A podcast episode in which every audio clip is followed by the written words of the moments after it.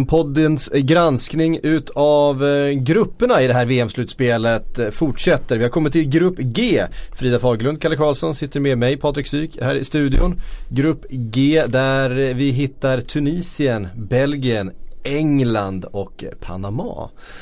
Vi ska djupdyka här och vi ska faktiskt eh, prata lite grann med en eh, Englands expert som vi kommer att ha med oss under ett par tillfällen här under VM. Ian McIntosh från eh, Totally Football Show, den kan ni kolla upp. De kör också VM-bevakning eh, den här sommaren. Han kommer finnas med eh, där. Eh, och vi kommer att ha ett litet samarbete fram och tillbaka under VM så håll utkik efter det. Men jag tänkte att vi inte skulle börja i England. Så vi suger på den karamellen lite grann och så sätter vi tänderna i Tunisien det första vi gör. Eh, Tunisien som inte är något brödgäng direkt. Man, det är inte så många av namnen man känner igen men det känns som ett lag som kan hota. Kanske inte de bästa som Belgien och Sverige men men eh, ett, eh, en kamp om den andra platsen i den här gruppen kommer det väl ändå bli. Alltså jag tror att det är precis så som du säger. De har ett eh, lag med nästan idel ska jag säga, i alla fall för breddpubliken, helt okända spelare. Men de har ett lag där summan av delarna är större än delarna i sig. De eh, känns som ett sånt där lag som kan överraska. Sen tror inte jag att det räcker till avancemang. Och jag tror inte att det ens i närheten att det räcker till avancemang. Men... Eh, det går inte att ställa ut skorna mot dem. Nej precis, det, det, det, är ändå ett lag som ska besegras till skillnad från ett annat lag i den här gruppen som vi kommer komma in på senare. ja, men, precis. I Panama då. Men eh, de har eh, till skillnad kanske från andra lag på den nivån egentligen ingen spelare som riktigt sticker ut och det är väl det som är både en styrka att de är jämna men det är också en svaghet att jag tror att det, det saknas för mycket spets eh, i det här laget. Mm. Ja man letar ju efter, när man försöker sätta ihop en sån här manus, letar man efter nyckelspelare. Hittar ni några sådana i, i Tunisien eller är det kollektivet som eh, är nyckeln för dem? Alltså det är ju några spelare som, som nämns som lite, lite nyckelspelare. Sen att man inte själv har speciellt bra koll på dem, det är ju en annan sak. Eh, Sakni eh, en spelare som eh, benämns som en sån som eh, kan ha sina bra dagar och Slitti och Kaui eh, kan, eh, är också sådana här kreativa spelare som, eh, eh som möjligtvis kan eh, kan straffa vissa lag. Alltså det känns som att är det något lag som exempelvis ett sånt land som England eh, ska förlora mot så känns det lite som ett Tunisien. eh, känns lite redan som, på förhand som en klassiker. England åker ut mot Tunisien liksom efter eh, så här, tidigt ledningsmål för England, blir passiva, Tunisien trummar på. Jag tänker så här, jag ser Island framför mig. Ja, jag gör inte det men eh, det är klart att det här är ju ett lag som är eh, eh, de är jämförbara med Island i kvalitet eller kanske till och med snäppet bättre. Men det är ungefär den nivån. De har ju lite spelare som har nosat på Premier League i alla fall. Bellanouale i, i försvaret som var i Leicester. Ingen noterade nog honom i Leicester men han, han var där i truppen i alla fall han gjorde väl något inhopp här och där.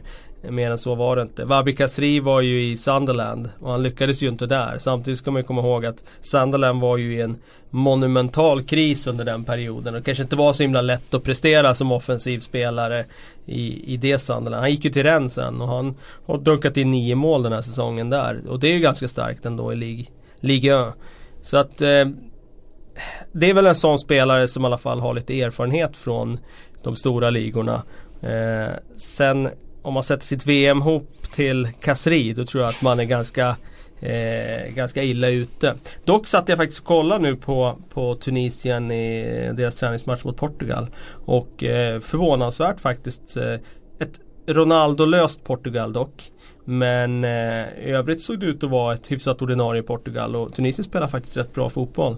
Eh, som man kan ana finns det en del teknisk kvalitet. Mm. Eh, de kan Nord, hålla i... Nord, Nordafrika då är det mycket, ja, mycket precis. teknik. Eh, de, de, har, eh, de har förmågan att hålla i bollen och spela sig fram. Eh, sen gör de ju inte så mycket mål. Vad jag förstår gjorde de 11 mål på 6 matcher i kvalet. Och då gjorde de fyra av de målen i en match. Så det, det är inget offensivt lag så som kan liksom avsluta anfallen. Men eh, de verkar ju också vara rätt stabila defensivt. Känns som ett eh, land som kommer att spela rätt många 0-0 matcher kanske. Eh, I alla fall inte göra så många mål då framåt. Nej, och frågan är hur det då räcker till för de ställs mot ganska tufft eh, motstånd i den här gruppen. Eh, vi rör oss vidare till det som ju måste benämnas som gruppens favorit och ett eh, dark horse trots alla stora namn i Belgien. En dark horse i hela den här turneringen på något sätt. För att tittar man på det här laget och startelvan som de kommer ställa upp så är det ju internationella superstjärnor faktiskt på i stort sett varenda position. Ja, och kan man peta Nangolan eh, och det fortfarande finns eh, extremt mycket kvalitet i ett lag då, då är det hyfsat stabilt. Eh, har, precis som du säger, det har inte snackats alls lika mycket om Belgien eh, nu jämfört med för, för några år sedan när det var sån otrolig hype och det är väl för att spelarna har gått och blivit lite äldre. Men jag tycker att mm. sån som Kevin De Bruyne han har ju tagit enorma eller ännu fler kliv den här säsongen. Och Eh, känns som att han är på toppen av sin eh, karriär eh, mm. till och med då. Eh, nu har han Eden Hazard som eh, kanske inte har fått lika mycket rampljus eh, i år på grund av just De Bruyne men som mm. världsklasspelare ja. Eh, självklart. Det enda frågetecknet jag sätter egentligen det är ju kring förbundskaptenen Martinez. I media sådär så har det ju Eh, men både De Bruyne och andra spelare också har ju gått ut och riktat lite kritik mot honom eh, under årets gång. Eh, och det skvallrar väl om att det kanske inte står helt rätt till eh, däremellan. Eh, men givetvis en, en kandidat att gå långt. Ehm, nycklarna i det här laget Kalle, är det som att, alltså vi var inne på det för två år sedan i EM där där man tyckte att de på pappret hade kanske det bästa laget av, av eh, alla. Men eh, Wilmots som det var då fick inte ihop eh, liksom, laget att spela, dra åt ett håll. Eh, är det den viktigaste nyckeln för dem att Martinez får det här laget att verkligen fungera som ett lag och inte eh, 10 eller 11 spelare som, som spelar för sig själva? Det som var slående i EM var ju precis som du säger att eh, Wilmots inte fick ihop det. Men det som verkligen var påtagligt var att han inte ens fick ihop det rent taktiskt. Eh, så det ska jag nog säga faktiskt. När man har den här typen av supermaterial är nyckeln. Eh, jag upplevde inte att de var ett lag som drog åt olika håll med viljor och sådär innanför omklädningsrummets väggar. Även om det säkert fanns kanske ett visst mått av det när resultaten inte gick med dem. Men framförallt tycker jag att de, de, de hittade inte rätt sätt att spela. Och det kommer vara nyckeln nu för dem. Eh, kan de bara hitta rätt roller för sina spelare så tror jag att de kommer få till det riktigt bra. Sen kommer det ju såklart vara en tuff väg fram för dem i en kvartsfinal om de når dit. Vilket man får förutsätta att de ändå eh, gör. Då är det väl Brasilien tror jag de stöter på. Och Ja, det är klart att det kommer vara tufft där. Men de har material för att liksom hota fram hela vägen.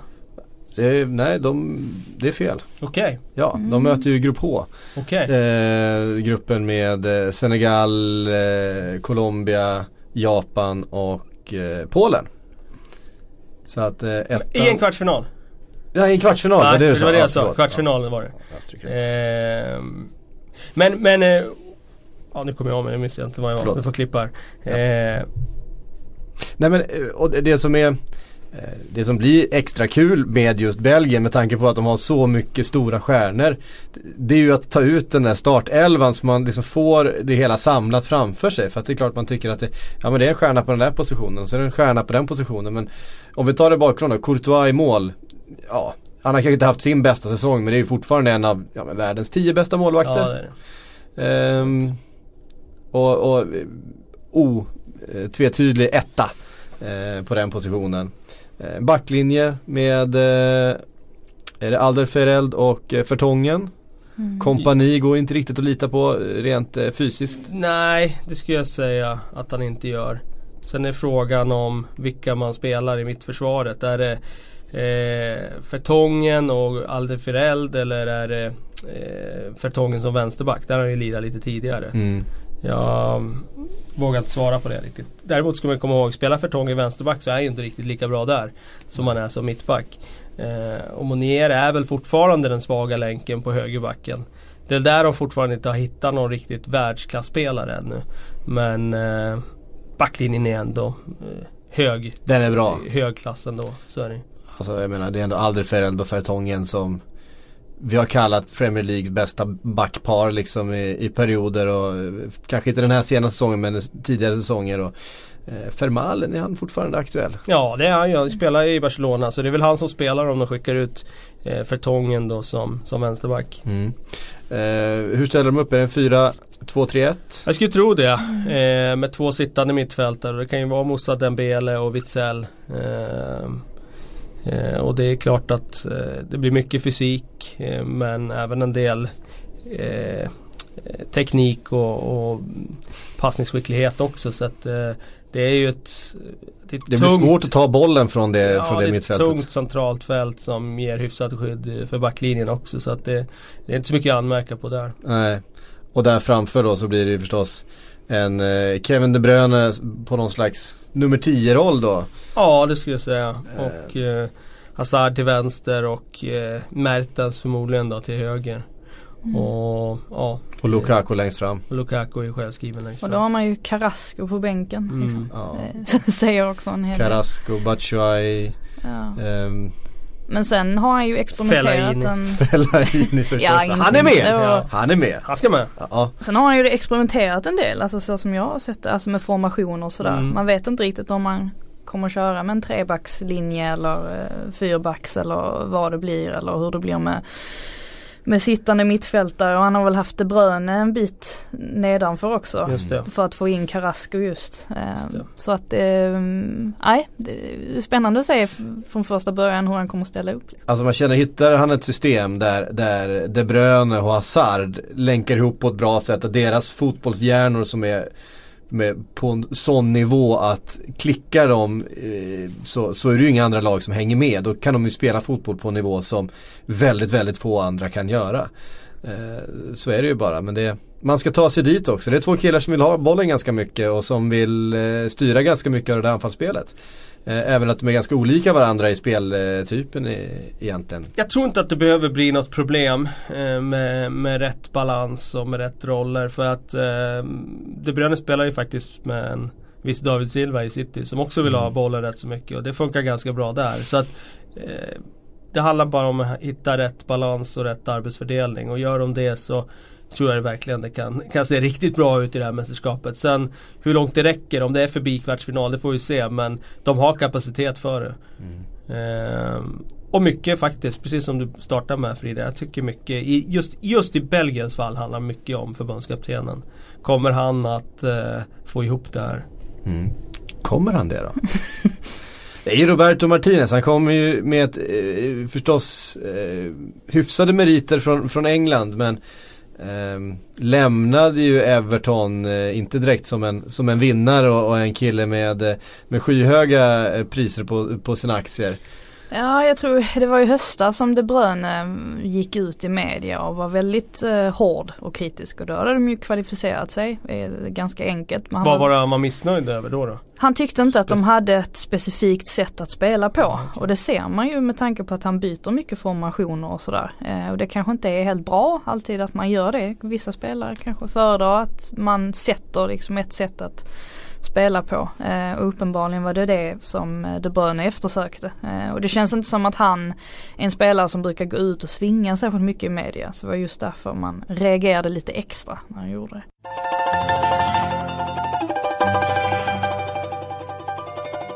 Från Belgien då där mycket hänger på, på uh, tränaren till England där uh, ja, mycket hänger på Gareth Southgates axlar också förstås. Vi ska ta och lyssna lite grann på vad Ian McIntosh från Total Football Show hade att säga om, eh, inte minst de engelska förväntningarna på det här landslaget. So, Ian McIntosh from the Totally Football Show, uh, welcome to uh, VM-podden on Aftonbladet. Thank you so much for having me. One thing when it comes to uh, the English uh, side is you start with the discussion about expectations. That really is uh, the main narrative, uh, especially from from our point of view, looking out from the outside in on England. How are the expectations on this team? Will it break them? um, I think it's been some time since there were realistic expectations of the England team winning anything. I mean, 2006 might just have been the last time that anyone, you know, who wasn't completely unhinged actually looked at the England team and said, yeah, yeah, we've got a chance here. I think 2006, when you had that kind of Gerard, Lampard, Beckham, um, that that kind of what was mistakenly labelled a golden generation, when you had all of them together, then there were expectations. Since then, no. I mean, we're in a strange position where Gareth Southgate has got the job largely on the basis that A, there's no one else, and B, he seems quite nice. And he's picked a squad that for the most part, no one can really find fault with because, as you know, there are only really about 32 English people in the Premier League anyway. So we're, yeah. we're just kind of going with what we've got. Um, if we get out of the group stage, I think that would be nice. Uh, you may see excitement building then, uh, but I don't think anyone realistically thinks England are going to win this. Um, but then again, there are some talented players in this squad. So there should be at least some expectations, you, as you said, maybe getting out of the group stage. And uh, since you've been um, paired with the group H, which maybe doesn't have the strongest teams uh, for the uh, last 16, uh, there might be some some hopes for a quarterfinal? No. Well, look, talent has never been England's problem. There's always been decent England players. What has always let us down is mentality and/or fitness. Um, because you know you come through a very long, very hard season, and invariably everyone seems to be exhausted or half injured by the time we get there. Uh, but it's mentality that's the real killer. And I was in Nice covering England against Iceland in uh, the European Championships in 2016, and you know, players have been talking about that recently and saying, "Oh, I think the problem was we scored too early and we thought it was all done." It's like you scored after three minutes. You can't think that a football match is done after three minutes. You bloody idiots! And it happens every time. England get an early lead, and then uh, it happened against America as well in uh, 2010 in the first game. Get an early lead, and then just kind of drift backwards and try and play out the game, and that's what will always do England over. And I, I see what you're saying about the group. I mean, Belgium would have to be the favourites to come top with there, but I mean, by Christ, England are not beyond losing to Panama. And Tunisia, I was watching the other day. I watched their game against Portugal, uh, and they're a decent team. They could, they, they've got weaknesses all over the place, but they, have got talent there as well. They could hurt us. Looking at the uh, the English team, some some names obviously: uh, Harry Kane, uh, Raheem Sterling, uh, maybe someone like uh, Kyle Walker. how much pressure is on those few big, big stars that is in this English team? Well, there's an awful lot of pressure on Harry Kane uh, because he's one of the players for whom there, there just isn't another version of him. You know, there's Jamie Vardy, who's a, nerveless goal scorer, but obviously can't lead the line in the same way. Uh, Marcus Rashford is a wonderful, effervescent young player, but again, can't really lead the line. Um, Danny Welbeck has all the um, the intelligence and the positioning um, the strength and the pace of Harry Kane, but yeah, injuries have been a problem, and he does suffer from the slight flaw of not being able to put one in the bleeding net. um, so yeah, Harry Kane is a big risk, and it's an even bigger risk as well because towards the end of the season, he looked like he was playing through problems. You know, it looked like there was some yeah. something not quite right with him. So you can only hope that he's rested. I think though, if you're looking for stars in a weird kind of way, you're, you're looking away from the more recognisable names. And one person in that squad who I think might have a chance, this could be like a breakout tournament for him, is Ruben Loftus Cheek, um, who's had an incredible development at Chelsea through their youth teams before obviously being stopped in his tracks by their transfer policy. Um, but with uh, uh, Alex Oxlade Chamberlain out, he's one of the few midfielders who can really get up and down and, and link up the midfield and the attack and provide support to the defence. I'm not even sure if he will actually start the first game, but he, he's one of those players that you think he, he could be absolutely pivotal in this. And he also comes through without the pressure of everyone expecting him to be the star. Um, he, he, could be very, very interesting. Jesse Lingard has often been one who's done it for Manchester United when no one else has. He's, again, got that kind of. Um, that zip about him that he can turn a game. Um, and then I think my own personal favourite player in the squad right now is Trent Alexander Arnold, who I thought was fantastic in the European Cup final uh, last week. Another really brave youngster who you hope isn't, you know, irreparably damaged by playing for England. Där var han, Ian McIntosh och hans eh, tankar kring det här engelska laget, förväntningarna och vilka spelare han ser. Eh, håller ni med honom? Eh, känns det, Eh, han lyfter Ruben Loftus-Cheek här till exempel. Är det en spelare som ni ser få ett genombrott det här eh, mästerskapet? Ja det är väl inte helt eh, orimligt. Däremot så vet jag inte om jag håller med honom om hela den här mentala biten som de alltid pratar om, engelsmännen. Eh, och jag kan förstå det till, till viss del men sen samtidigt som, alltså det här, det här engelska laget eh, har ju ungefär lika mycket kvaliteter som det belgiska. Alltså att de ändå tror på något sätt att det är en mental spärr när det egentligen kanske handlar om att man inte har tillräckligt med bra alltså spelarmaterial. Jag tycker det är intressant liksom att det hela tiden återkommer till någon sorts hjärnspöke. Um, absolut till viss del kanske det är så men, men ofta så, så faller, faller det ju på kvaliteten. Som inte finns där på, på samma sätt som den gjorde 2006. Jag håller med om det. Eh, England har inte samma kvalitet som de bästa länderna. Så jag tror också ett problem är att de här spelarna kommer från en liga där man prioriterar underhållning snarare än smartness. Och är det någonting man behöver i ett eh, slutspel i EM och VM så är det att man är smarta. Och vi har sett det engelska landslaget gå ut och blåköra i de här mästerskapen och springa rakt in i väggen. Mot ett Italien till exempel som, som har den där räven bakom öronen där spelintelligensen och den taktiska förmågan som, som har saknats i England. Eh, så jag tror det är ett större problem än att det är liksom en mentalitetsgrej. Jag vet inte, man kan ju väga in mycket i mentalitet eh, såklart. Det kanske är också att en taktisk naivitet som jag anser att de har haft. Eh, men jag tycker att ändå bilden han målar upp av förväntningar och sådär, det är den jag delar. Jag håller med om att eh, förväntningarna på hemmaplan i England, de är inte så som de ibland målas upp i Sverige fortfarande. Utan de var nog det fram till VM 2006 och sen när de eh, har de falnat bort. För att eh, det, jag hör aldrig någon, någon eh, engelsk liksom kör som nu börjar skrika om att de ska vinna några titlar utan de är faktiskt ganska realistiska om att de, de ligger en bit bakom de bästa nationerna. Mm låg ganska mycket i det som Rio Ferdinand sa också eh, i någon studio för några månader sedan. Eh, det här med att 2006 så hade de alltså det var så mycket grupperingar i landslaget på mm. grund av klubblagen. Eh, att de från Manchester United de hängde för sig och sen så resten hängde, sig, alltså hängde för sig i små grupper.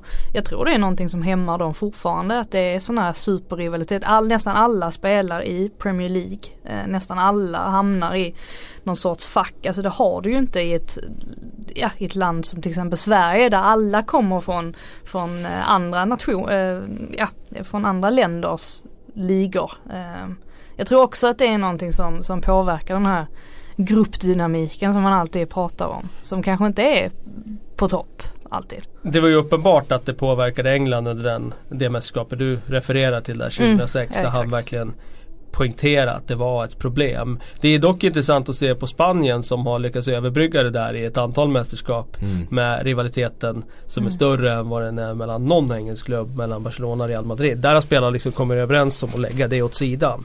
Och det blir intressant att se om England kan göra samma sak. För att det behöver de ju göra om de ska lyckas i ett, i ett mästerskap nu då. Um, men eh, för att knyta an till det du sa där med Loftus Cheek också där. Jag, han har ju liksom en dimension i sitt spel att han kan komma in och röra om. Eh, så har jag sett honom. De få, få inhopp han gjorde i Chelsea-tröjan då tycker jag att han kommer in och kan liksom förändra en matchbild. För han har verkligen spetskvaliteter. Dock ser jag ett problem i att jag tror inte att han kommer att starta. Och frågan är var, hur och i vilka lägen han kommer få chansen att komma in.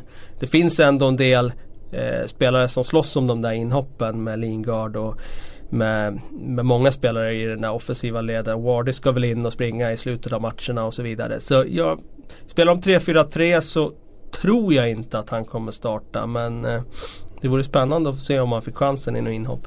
Ja för det vi tror då i en 3-4-3, först målvakterna har vi inte pratat så mycket om. Där har det varit ganska många, mycket frågetecken. Joe Hart som har varit eh, given första keeper under många år. Han är inte ens med i truppen nu. Inte konstigt överhuvudtaget med tanke på hur hans utveckling har varit de senaste åren. Han eh, tar ju inte plats i i West Ham Nej. heller eh, nu för tiden. Han kan ju inte slänga sig åt vänster.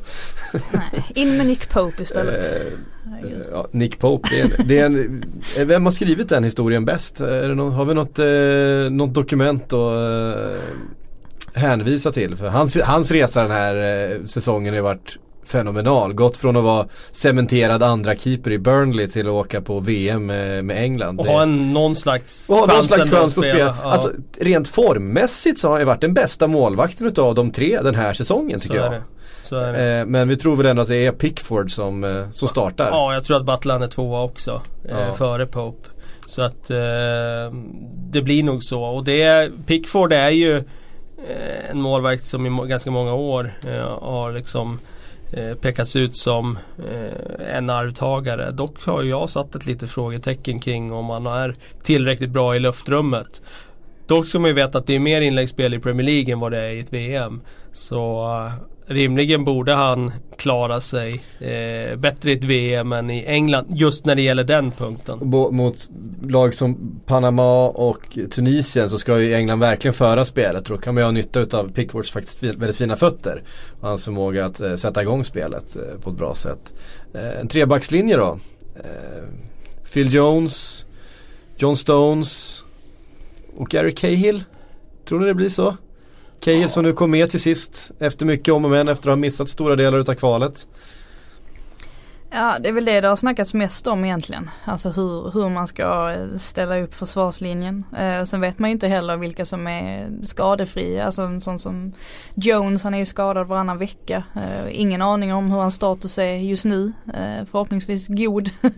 Men eh, det vet man ju aldrig. Men, eh, man vet ju aldrig när han sparkar sig själv i huvudet på träning och sådana saker. Nej och jag menar sen kan vi ju gå vidare och säga att en sån som John Stones som helt plötsligt inte är ordinarie i city heller. Han har ju mm. inte fått Eh, Eh, så mycket matchande. Sen kan det ju vara en fördel med tanke på att han har dragits med skada och sådär. Eh, men nej men det kan ju möjligtvis bli de tre. Eh, återigen en Gary Cahill där som också har blivit lite lite passé ändå den här säsongen. Fått hamnat i, i ehm, Ja det är Andreas Christensen som har kommit ja. in där och snott åt sig rampljuset. Så att, han, ska inte, ja. han ska undvika löpdueller känner jag Gary Cahill i fortsättningen på sin uh, fotbollskarriär. Um, wingbacks Ja. ja, du hade något om... Nej men jag tänkte, jag blev förvånad att Frida, inte nämnde Harry Maguire. Du skulle få in gud! Jag tror du skulle få in honom i den där trean. Då hade ja, du ändå tre platser och ja, ja, jag ska, det är ju inte klokt. Det är väl klart Harry Maguire ska in. Ja, istället för Cahill då? Eh, ja, ja, ja. Istället för alla. Han, han kan rodda det där själv längst bak. Ja, Nej, definitivt. Sen inte tusan om Maguire är någon bra vänsterback i trean. Eh, känns som han ska vara centralt i så fall. Mm. Eh, men eh, jag tror Eh, att det där, det där kan bli deras eh, Det där kan bli deras akilleshäl. Nu har ju faktiskt England, ska man veta, haft ett väldigt bra försvarsspel i kvalen här och i träningsmatcherna. De har ju faktiskt hållit nollan mot ganska kvalificerat motstånd ska man veta. Eh, och det, det är positivt. Samtidigt så, om man tittar på de där spelarna så är de lite misstagsbenägna. Phil Jones vet vi kan göra misstag. Mm. Gary Cahill kan göra misstag. John Stones kan göra misstag. Det är tre spelare där bak som ganska frekvent för ändå på, vara på den nivån som de är gör billiga enkla misstag. Mm. Och det gäller att de tvättar bort dem till det här mästerskapet. Mm. Eh, wingbacks då, Kyle Walker känns given på högerkanten. Mm. Vänsterkanten, är det Ashley Young? Har han en möjlighet att eh, ta sig in här? Ja, jag tror, går det på form så tror jag att han är väldigt aktuell där. Han har ändå gjort en bra säsong och hade Danny Rose varit som han var för två år sedan då tror jag att han har varit given där. Men han har skade, skadefylld säsong nu. Mm. Eh, eller för ett, drygt ett år sedan kan man säga, ja. Danny Rose. Men eh, tveksamt om han kliver in alltså. Namnet till trots, eh, Ashley Young äldst i laget. Ja. Um, Nej just det. Mm. Och eh, centralt då, eh, två centrala mittfältare och där blir det ju frågan om man ska spela med Henderson och Eric Dyer. Det är inte mycket kreativitet. Eh, Nej, det... Spelar man de två tillsammans då är det, eh, blir, blir inte något skönspel direkt. Nej det är synd också om eh, Oxlade Chamberlain här som, som nog hade faktiskt kunnat spela till sig en eh, plats i startelvan och som gick och skadade sig. Han skadar sig alltid lagom till ett mästerskap. Det, mm. det börjar bli en, en vana det här. Eh, nej men där tappar man ju såklart en eh, eh Dyer känns ju given men eh, där bredvid är det ju lite beroende på hur man vill spela också. Hur man ska ta sig an matchen. Ja, och det säger väl någonting också när vi säger att Eric Dyer är given för jag tycker inte att han eh, han skrämmer inget lag på eh, VM-nivå. Eh, begränsad, eh, helt okej okay spelare för Tottenham men han är inte supergiven där. Eh, och Henderson, ja när han är bra så, så är han nyttig men jämför han med de andra lagen, centrala mittfältare som ska upp där och gå långt i ett VM då, då är det ganska stor skillnad. Man tänker ju matchen mot Belgien när det blir eh, Eric Dyer och Henderson då mot eh, eh ja, De, De Bruyne och eh, Dembele och, då, Witzel. Ja, då känns det som att de kommer spela, spela trianglar runt eh, de, de Ja, det finns en sån risk. Det finns det. Och en front tre. Eh, jag ser framför mig ändå att Marcus Rashford startar till vänster om Harry Kane eventuellt då med eh, Jesse Lingard kanske till höger. Raheem Sterling då? Ja, Raheem Sterling förstås. Jag tror han är given. Ja, det är Sterling är. är given, Kane är given och sen är det lite öppet om sista platsen tror jag. Mm. Det är ju ändå här de har sin styrka. Alltså mm. där här har de ju ändå en del att välja mellan. Då har vi inte ens nämnt Dele Alli liksom. Eh, som kanske kommer från en halvdan säsong men jag menar det är väl klart att, att han hade gått in i väldigt många lag i, i det ska här man, peta, ska man peta då kanske Jordan Henderson i sådana fall och stoppa in Dele Alli där. Det går ju att ha mm. honom på en sån tvåa. Jag kan se honom på en sån tvåa. Men det var länge sedan han spelade en sån defensiv roll nu i Tottenham. Så det är lite risk att stoppa ner honom där i, i ett VM. Uh, men jag kan se honom utifrån hans egenskaper spela på en tvåa där. Med mer en rent defensiv spelare bredvid sig då i så fall. Mm. Ja, ett ungt lag Eh, och ett lag som kanske kommer ut med lite, med lite mindre press än vad de eh, engelska landslagen brukar göra. Eh, och med det så rör vi oss vidare till det sista laget i den här gruppen som är Panama. Mm. Mm. Vad, eh, nu ser ni, nu får ni blicken. Vad vet vi om Panama? Eh, ge mig era nyckelspelare. Ja, jag måste ta fram mina anteckningar här för det här är inga spelare som, som man eh, liksom är familjär med. Men de har ju då sex spelare som spelar i MLS och det är Fidel Escobar Mike, Michael Murillo och Harold Cummings, Adolfo Macado och Roman Torres. Och det är klart, de spelarna eh, är väl, sticker väl ut i, i, i det här sammanhanget. Är det Torres som är Gustav Svenssons lagkamrat? Ja det är det väl va? Ja det är det nog. Ja lite, lite inside där ändå, Gustav Svensson. ja, nej, alltså det här är ju ett lag som eh, är här och tycker att det är jättekul att de har tagit sig hit. Och eh, kommer ju inte Alltså man ser ju inte dem ta några poäng. Nej, jaha, alltså jag kan inte se det. Eh, det står ju tusen gånger pengarna för att vinna VM. Det borde stå ju hundratusen gånger pengarna att de tar sig vidare i den här gruppen.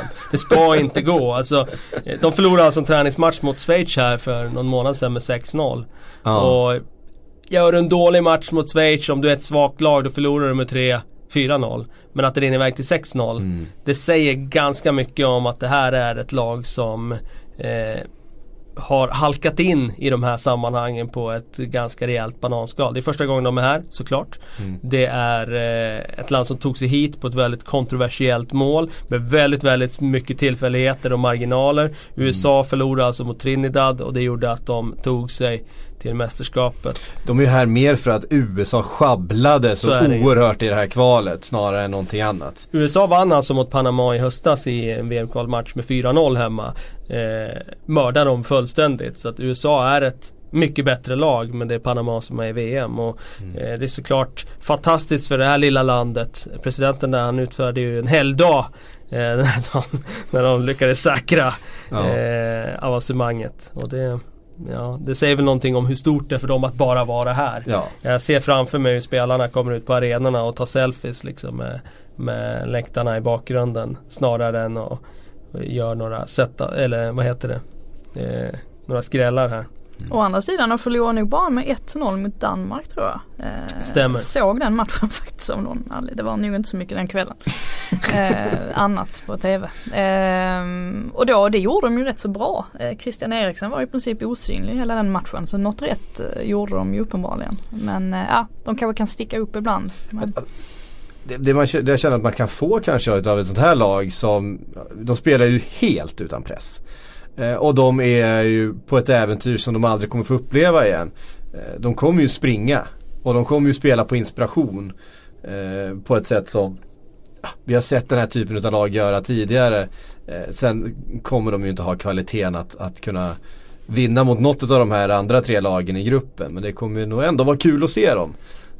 Ja just för att de är en sån underdog. Det är Ja. alltid kul med underdogs. Och det här är ja, kanske den största underdogen vi haft i VM på, på några mästerskap i alla fall. Mm. Och de är extremt defensiva ska man veta. De spelar med fembackslinje, 5-4-1. Och det är ganska många som gör det i VM. Men det här är det absolut mest defensiva laget. Det här är liksom en fembackslinje som ibland ser ut som en sjubackslinje. Och det är eh, rakt, enkelt spel. Det är inte jag upplever ändå nu när jag har kollat på många lag inför det här mästerskapet att många vill spela. Ta Tunisien till exempel. De vill spela upp bollen från målvakt och från insparkar och sådär.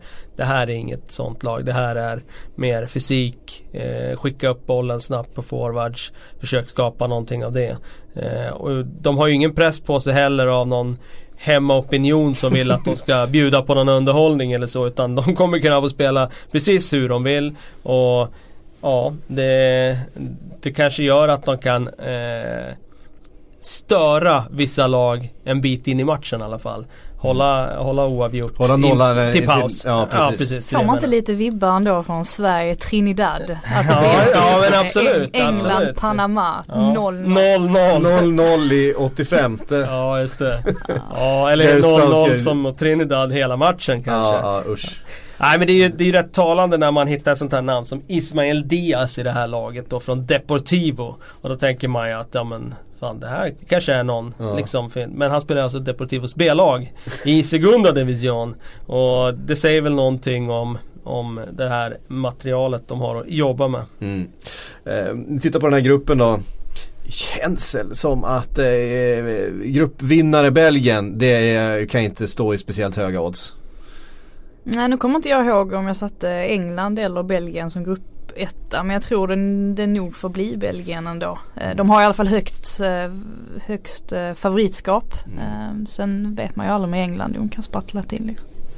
Ja, eh, England på andra plats eller har Tunisien en chans att skrälla sig vidare till en åttondelsfinal?